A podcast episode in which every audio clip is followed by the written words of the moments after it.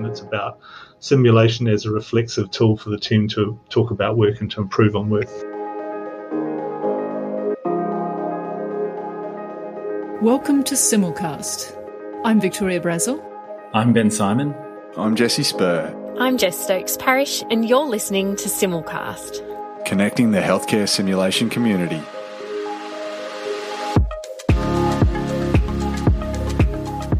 So, welcome to Simulcast. And today we've got a special episode where we're going to be talking about the concept of patient safety, how it intersects with simulation, with a particular deep dive on the concept of safety two, which many of us have heard a lot about, but probably the concept needs a little bit of granularity. And we're going to be having this conversation with Carl Horsley, who's an intensivist from New Zealand. How are you, Carl? Good. Thanks very much for having me on. It's uh, very exciting. Yes. Well, uh, just by way of a little bit of background to the, both the topic and to Carl, uh, we know that simulation, healthcare simulation, and patient safety have often been put in the same sentence, but I'm going to go out on a limb here and say I'm not sure that we've realised the promise yet.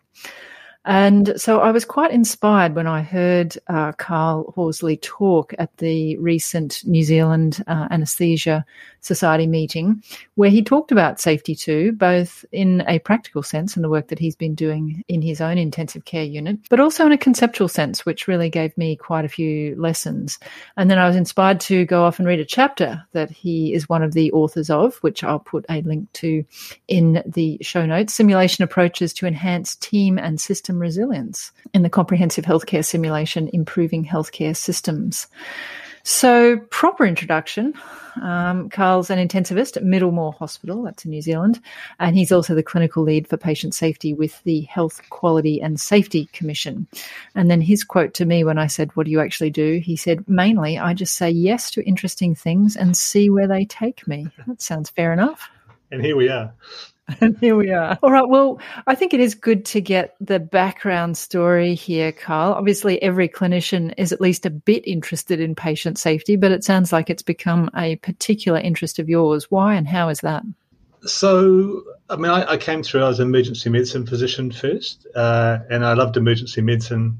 When I was coming through my training, uh, if someone had said to me I'd end up in safety, I would have kind of um, looked on in horror.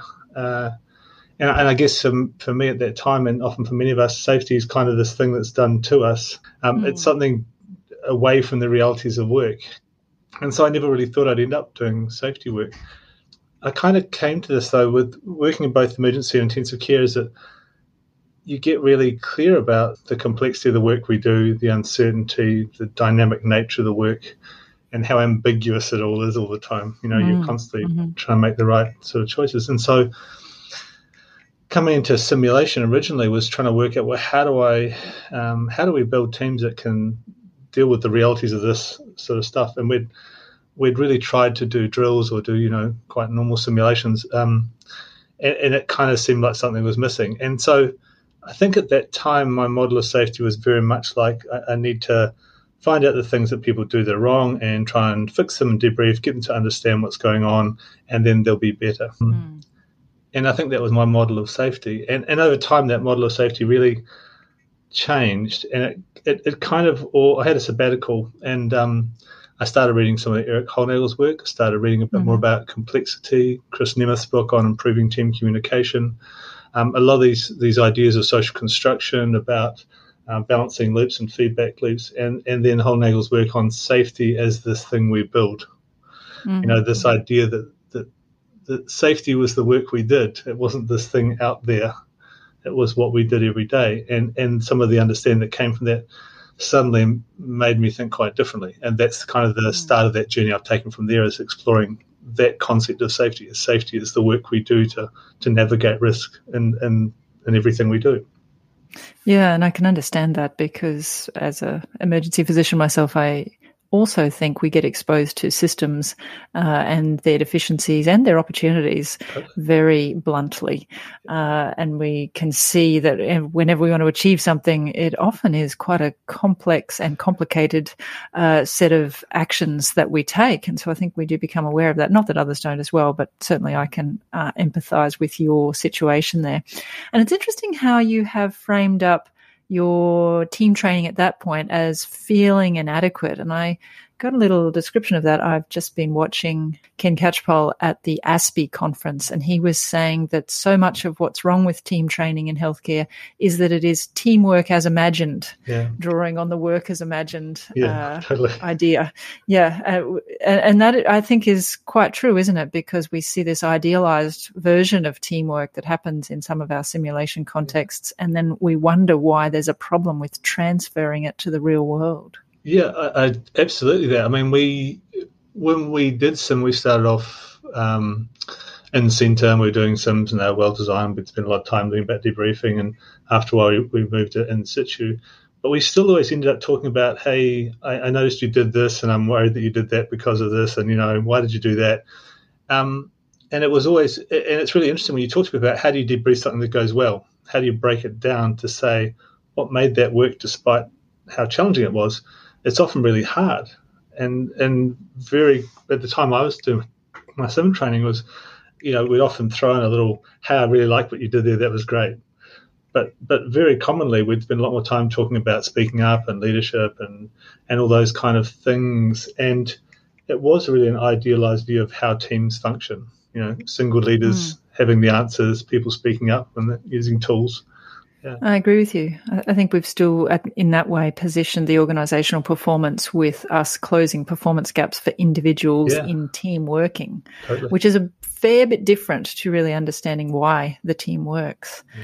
Uh, oh, so interesting. All right. Well, let's wind back a little bit. We're going to come back to simulation, but I do want to start with a little of this conceptual work because you used a lot of language and a lot of frameworks that I think many people in simulation would still find unfamiliar. Sure. So can you wind us back a little bit? You've, we've talked about concepts like safety one and safety two and the way we've approached it is wrong. Give me a little bit more about wh- how we've done it wrong before uh, and uh, what some of these more emerging frameworks are. Whether or not they're better, who knows? So, so I guess the thing to say is it's not about what we've done that's wrong. It's about, and we kind of I have to hedge this up and say it's not about safety one versus safety two as these two tribes at war. They're, they're different perspectives on the way in which safety is created. So and they're really used to illustrate a difference of point. So let's start with a couple of concepts. First of all, we talked about the work that we do in, in emergency departments, say. And if you talk to someone who doesn't work in an emergency department about what happens in emergency. They imagine ambulances pull up, they're seen by triage, they go through the area, they click on the button, they get seen, and they get referred, and then they go off and they, they take some tablets and they get better. You know, it's kind of this this production line, and a lot of our language in the last 20 years, maybe even, has been industrial, you know, production line thinking about dwell times and flows and pressure. Um, linear. Linear, very linear. Yeah. Linear and deterministic, I think, is the yeah, word I've heard. Absolutely. And it's this idea almost that safety is about the reliability of those systems. That if everyone does the right thing all the time, then, then everything be awesome. We focus on the outputs of the system, how fast we see people. Um, and, and because of that, we're really interested about how do we minimize the variability? How do we make sure that people do the right thing all the time? So we've put a lot of effort into really about sort of constraining the system to make sure that it works really well.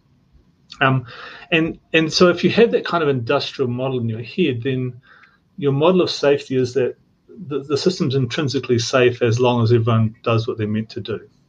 Mm. Do you know what I mean? Like it's a, it's it, it, works, and it's only it doesn't work when someone stuffs up or it, some, mm-hmm. something unexpected happens. And and that kind of that's really a simple model. You know, that's a simplistic linear model of how safety is achieved in simple systems. Something breaks uh, and something mm. happens. There's a malfunction, or someone doesn't do the right thing, which is very easy to determine what the right thing is, and there's a bad outcome. So that's quite a, a prominent early safety model about how safety mm. is created, and and it kind of has uh, this. It ties into this idea that safety is really where nothing happens. Mm. You know, mm. safety is just how things are. They're safe unless you yeah. do something wrong. That's right. And then if we just were to find that thing and then prevent it ever happening again, we'll be sorted. Exactly. And, you know, there's that yeah. great quote was that if I could just get rid of the bad nurses, then none of these problems would ever happen and we'd be safe. You know, it's a, it's a, yeah. and it ties into the same kind of view of people as bad apples or bad components. Yeah. Um, yeah. Yeah. So it's got some interesting side effects though when you think about it in that way. It basically means well, if there's nothing bad happening, there's nothing interesting happening.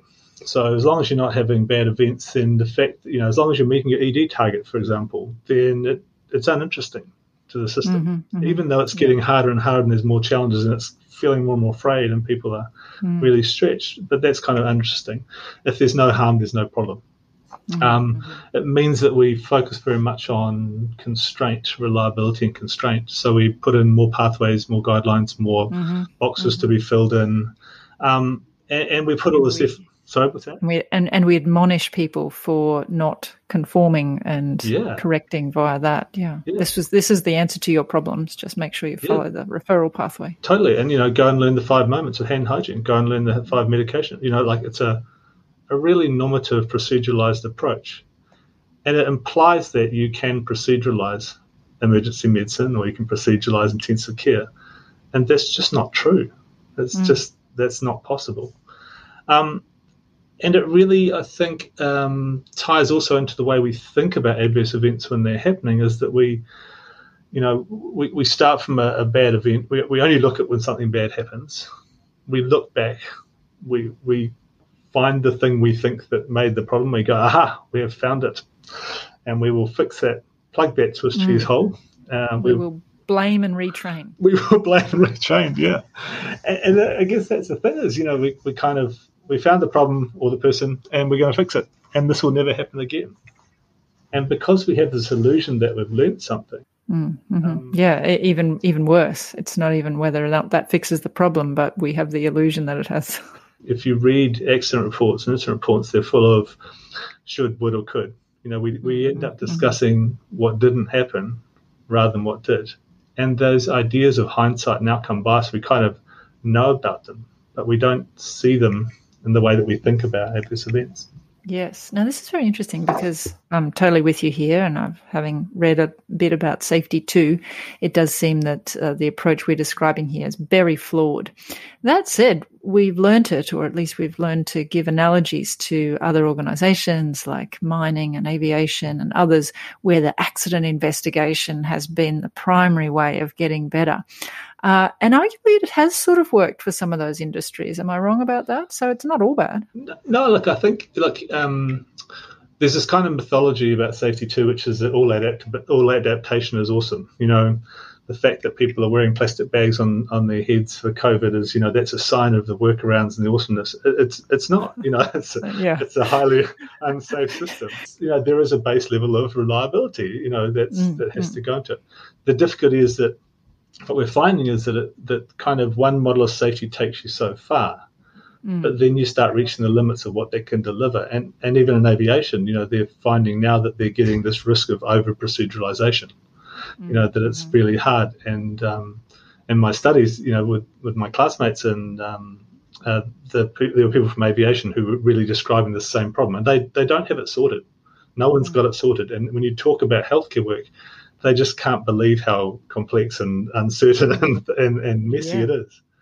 Yeah, and that uh, seems to call out for more and more regulation. Whereas I think what you're saying is there's a balance. You're still going to use your brief checklist just before you do your intubation, but you're not going to try and write out a protocol for how to investigate abdominal pain in the ED. No, and, and yeah. look, I can talk about it later in the work, but we use checklists more, but we use them in a different way they're not used for compliance. They're used as an artifact of, of mm-hmm. distributed cognition, you know, the way that yes. we think about our work. Yeah. Um, and, and, so it's not saying it's a free for all where people cope uh, or there's reliability. It's saying that, you know, certain ways of looking at the world, you learn certain things, but actually they also limit what you see.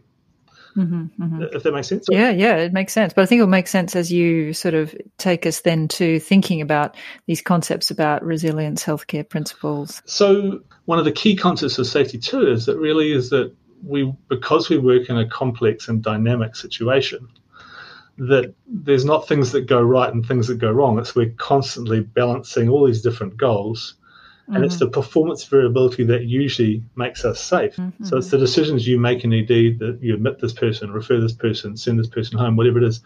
That's the bit of how you keep the system going. Um, and so we're constantly making these trade-offs about, uh, you know, uh, being efficient enough and being thorough mm-hmm. enough.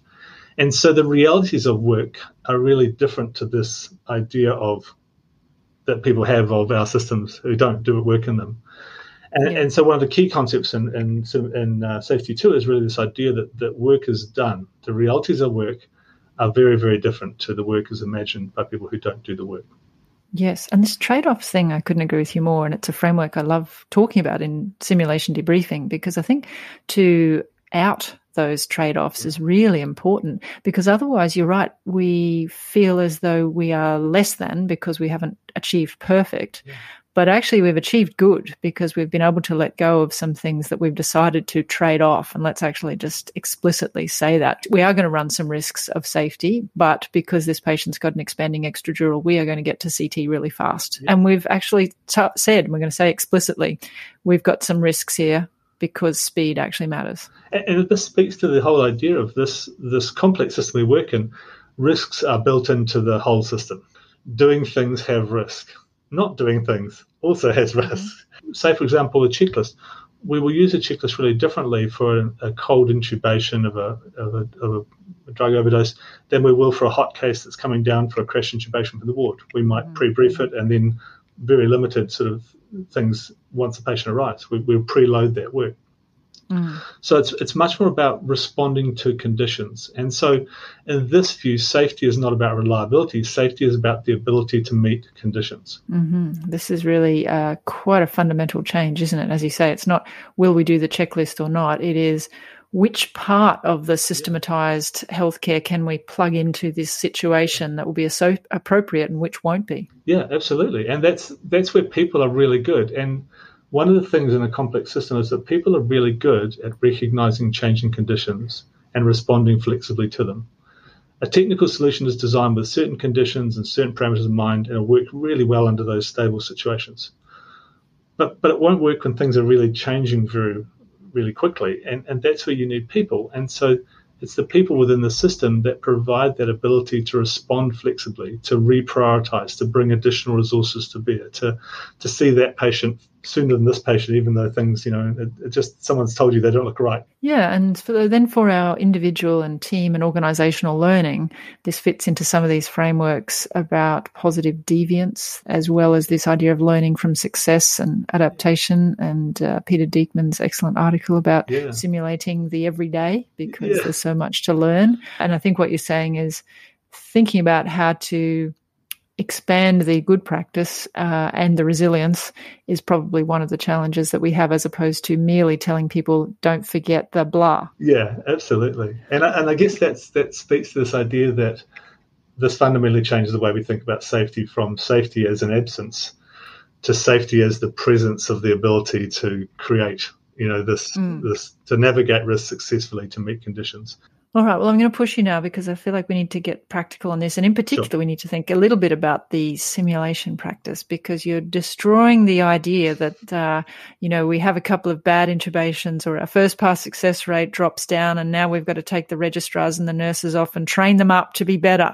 Uh, I think you're saying that maybe that might be a little bit of a simple or simplistic approach. Is that right? Well, I mean, if your problem is that people don't know how to intubate, then yeah, sure, that's that might be solve. But if your problem is, you know, the equipment's not there or the, the the load in the unit's really high or whatever is going on, then that's a different problem. You talk about translational simulation is really about simulation for what, and I guess it's a, part of this is is when we're thinking about the solutions we're going to put in place, we have to understand what's going on for when our first pass success rate goes down. What's going on? Not how did they stuff up, but why did that seem the right thing? What made that make sense to that person at that time?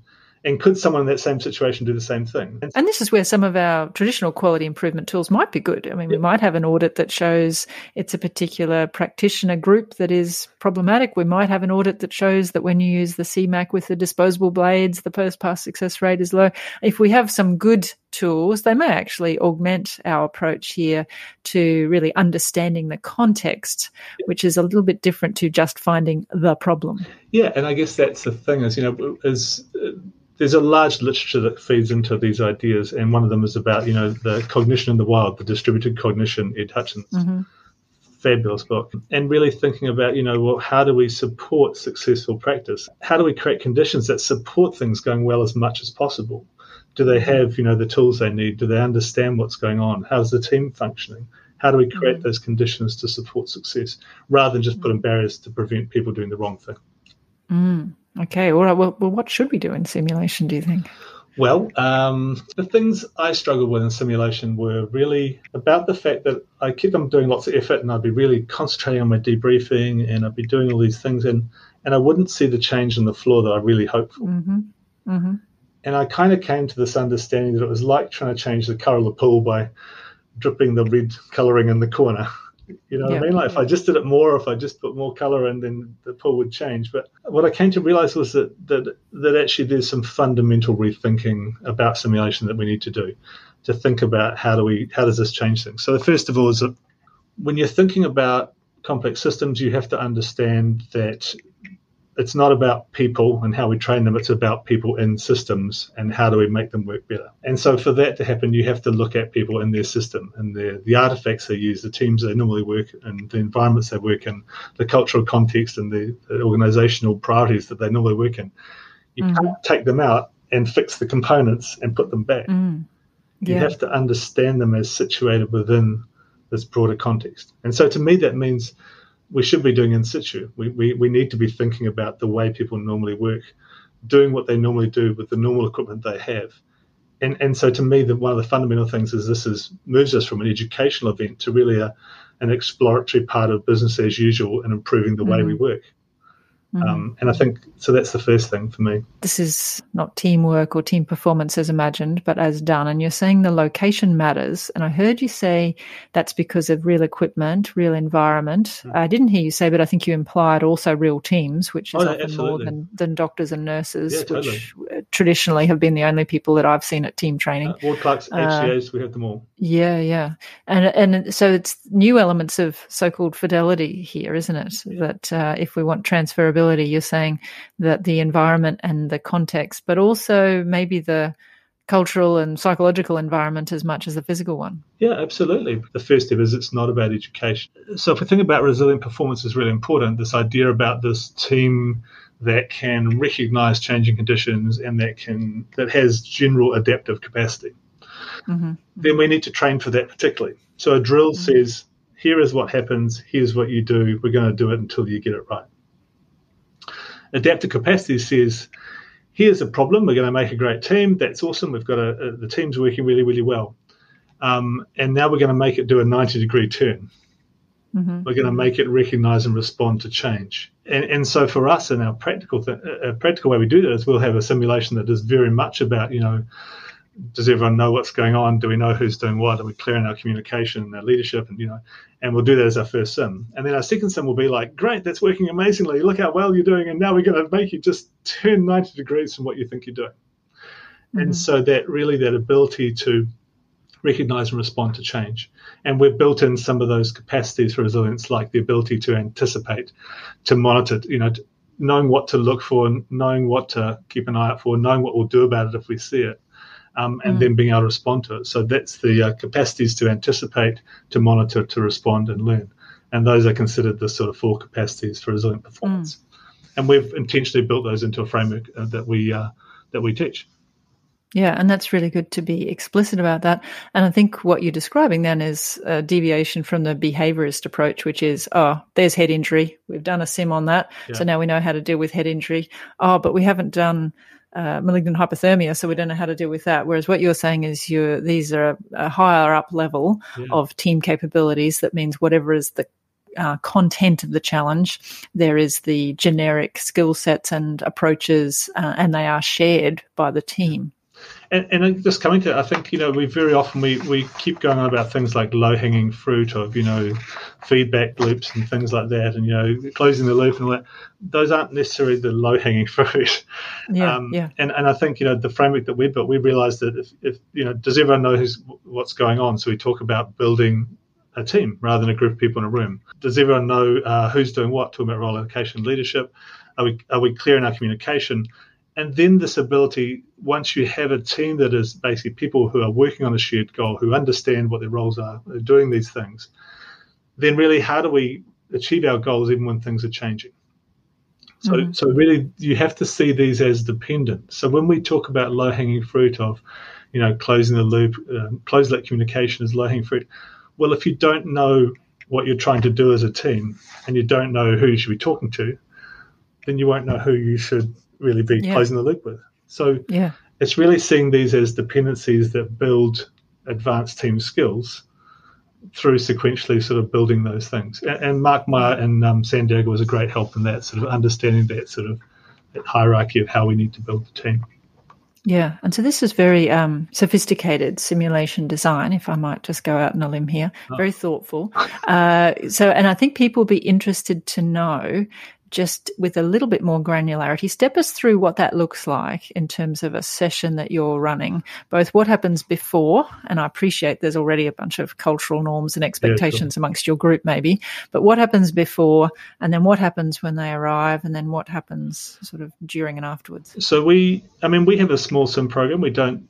We have a faculty that is all entirely in house. We have uh, monthly sessions which involve nursing staff, medical staff, um, ward clerks, HCAs.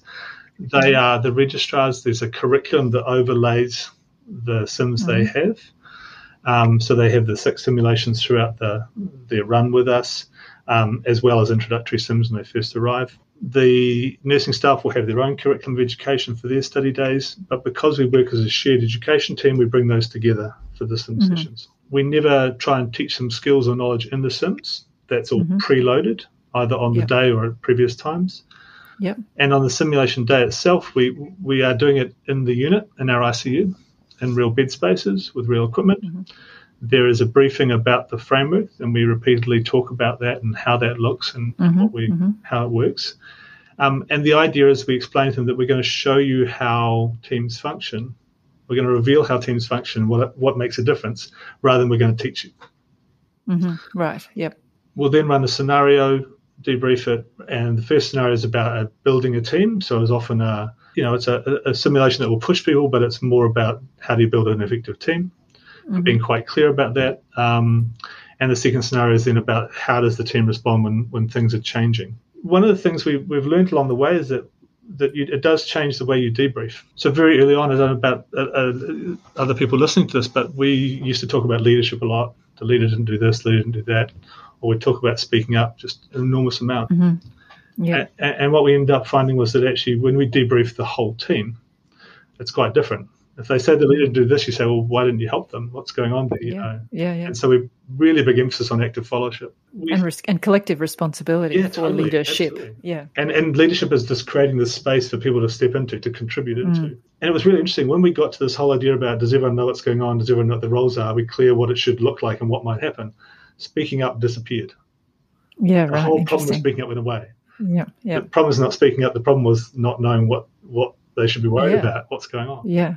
Yeah, but more of a shared mental model than putting than than positioning this as a uh, conversation against hierarchy. Yeah, and and it's it's rather than saying to people you know you should speak up and overcome hierarchical barriers, we're saying let's create space for the team to contribute, and you don't have to.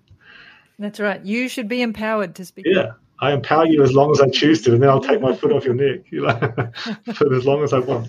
It's, All right. So th- this sounds. Uh, so you started debriefing differently because you just found that because you were using that framework, Yeah. the conversations went differently. totally. It's one of the things is it's not simulation as event; it's simulation as program as a feedback loop and a strategy over time, and the changes take you know a couple of years. And I imagine you've seen a lot of then transference of this framework into your teams the, on the floor with your real patients. The language and the frameworks matter. The other thing that really struck us was that simulation was ten percent of it. hmm And and what I mean by that is it wasn't a simulation program; it was really a team a resilient performance program. And, Yeah. and the, the sim was about revealing how it works, but the big gains came when we set up a feedback loop. Um, and the feedback loop was the same people who were faculty in our simulation program were also clinicians on the floor as senior leaders, as educators, as specialists. Um, and so they were modeling that same framework, that same way of talking about things, that same approach in everyday work.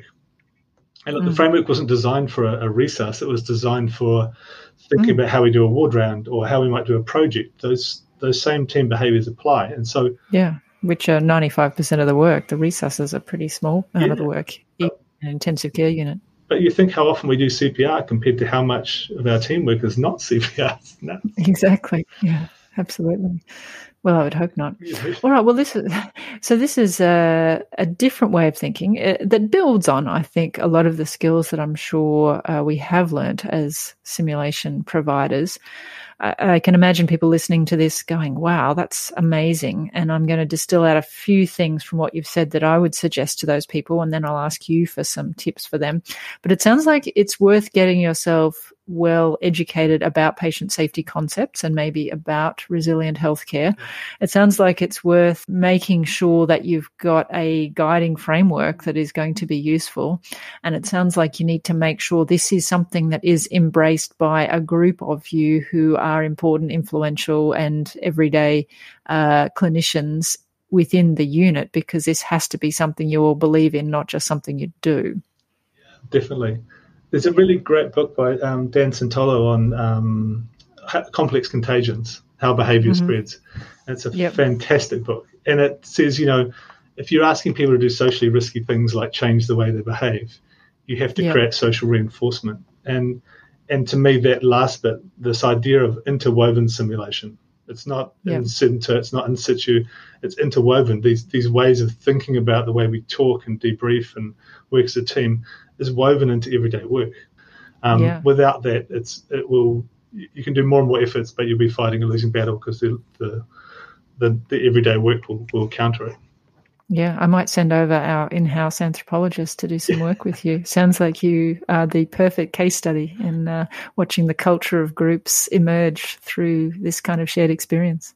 I think one of the things to realize is that culture is something you have to pay attention to. It's not something you yeah. can structurally impose. With our COVID response, you know, we, we relied very heavily on this these relationships and these ways of thinking about the world that we built up with the infection control team. So, so although we started with a sim program, it's it's kind of come out to just the way we work, and yeah. it's spread out into lots of other parts of the unit as well.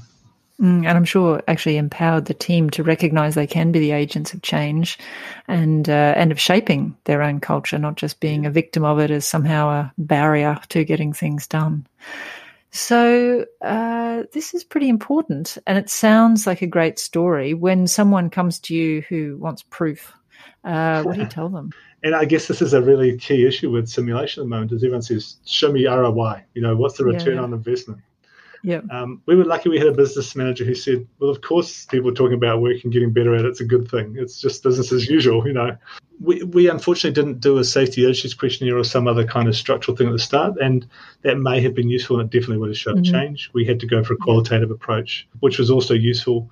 But the actual way that we were working, um, it's really weird because the value to the people on the floor was very apparent. Yeah, fantastic. And can I ask, because you've obviously got uh, a concentration of excellence in the intensive care unit, mm-hmm. how have you gone infiltrating and uh, infecting the other departments around the hospital with similar mindsets and, and approaches? I'm lucky that the hospital I work at is really relational. So Middlemore is this mm-hmm. kind of place that runs on the relationships across the hospital. We, we put in a, a, a bid about 10 12 years ago to sort of roll this out across the whole hospital and it you know and it just didn't happen. And that was yeah. part of they were like no we're going to do what we have to do which is puff and blow you know acls kind of stuff. And and we, we couldn't get that happening. But so we haven't rolled out the simulation program as such to other places in the hospital.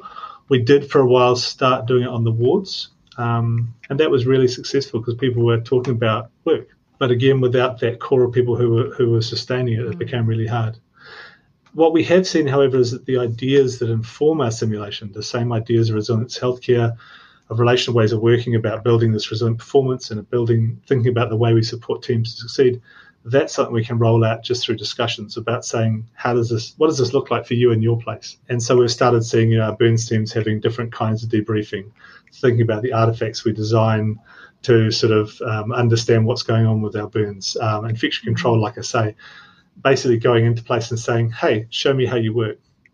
Not not coming in with a checklist and an audit form, but actually saying, "Just can I just watch you work for a while, yeah. see what's going on?" So yeah. it's it's like planting a seed and then just growing it over time, and it's a mm-hmm. it's a way of thinking about the world rather than a program that you roll out. It's not pilot and scale. It's a it's a way of seeing the world that you can progress over time. Yeah, I think your terminology interwoven simulation or interro- interwoven yeah. teamwork development is uh, is really germane here. So, if I might just sort of say again, coming back to the simulcast listeners who are envious and impressed, and I think you've given us a little bit of a practical sense of what you do. But are there a couple of other things that you would suggest people read or watch or listen to? There's some really good background sort of stuff that I think is worth looking at. There's a lovely uh, article by, there's a lovely video by Nicky Case called Seeing Whole Systems. And he talks about mm-hmm. reinforcing loops and, and balancing loops. And if you think about that from a simulation point of view, it's a really lovely video. It's got a, mm-hmm. um, it's, it's, something I'd really recommend. Um, Daniel Centola, How Behavior Spreads. I think this idea of complex contagion, I think, is a really useful mm-hmm. one. Um, there's a great book called Improving uh, Team uh, Improving Healthcare Team Communication by Chris Nemeth. Mm-hmm. And there's mm-hmm. a fabulous chapter in there by a guy called Eric Eisenberg on the social construction of teams.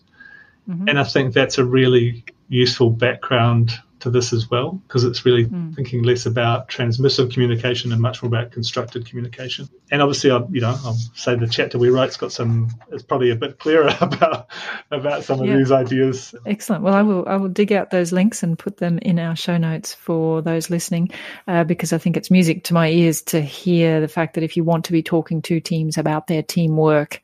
Uh, understanding some team science and as you said in particular the social uh, context in which teamwork operates is yeah. just so important. Well, I think this is unlikely to be the last appearance for you on Simulcast, Carl. Uh, you'll be coming back if I have anything to do with it. But that's, I think, been super helpful because, as I said, I think simulation and patient safety have been tossed around as things that uh, naturally fit, but I'm not yeah. sure the match has been cons- consummated appropriately just yet. So safety two might be one of the ways that this starts to happen. I think simulation is is really key to this way of adaptive teams. You know, I think it's it's if we think about the system relies on people working together to create good care despite the risks we face. Simulation has got to be part of it. It's it's just yeah. it's just a no brainer. Um, but we have to think differently about how we do that. Excellent. Well, Carl, thanks for your time again. And uh, we'll look forward to seeing what's next at Middlemore and elsewhere. And uh, with that, thank you for your time. Thank you for listening to Simulcast.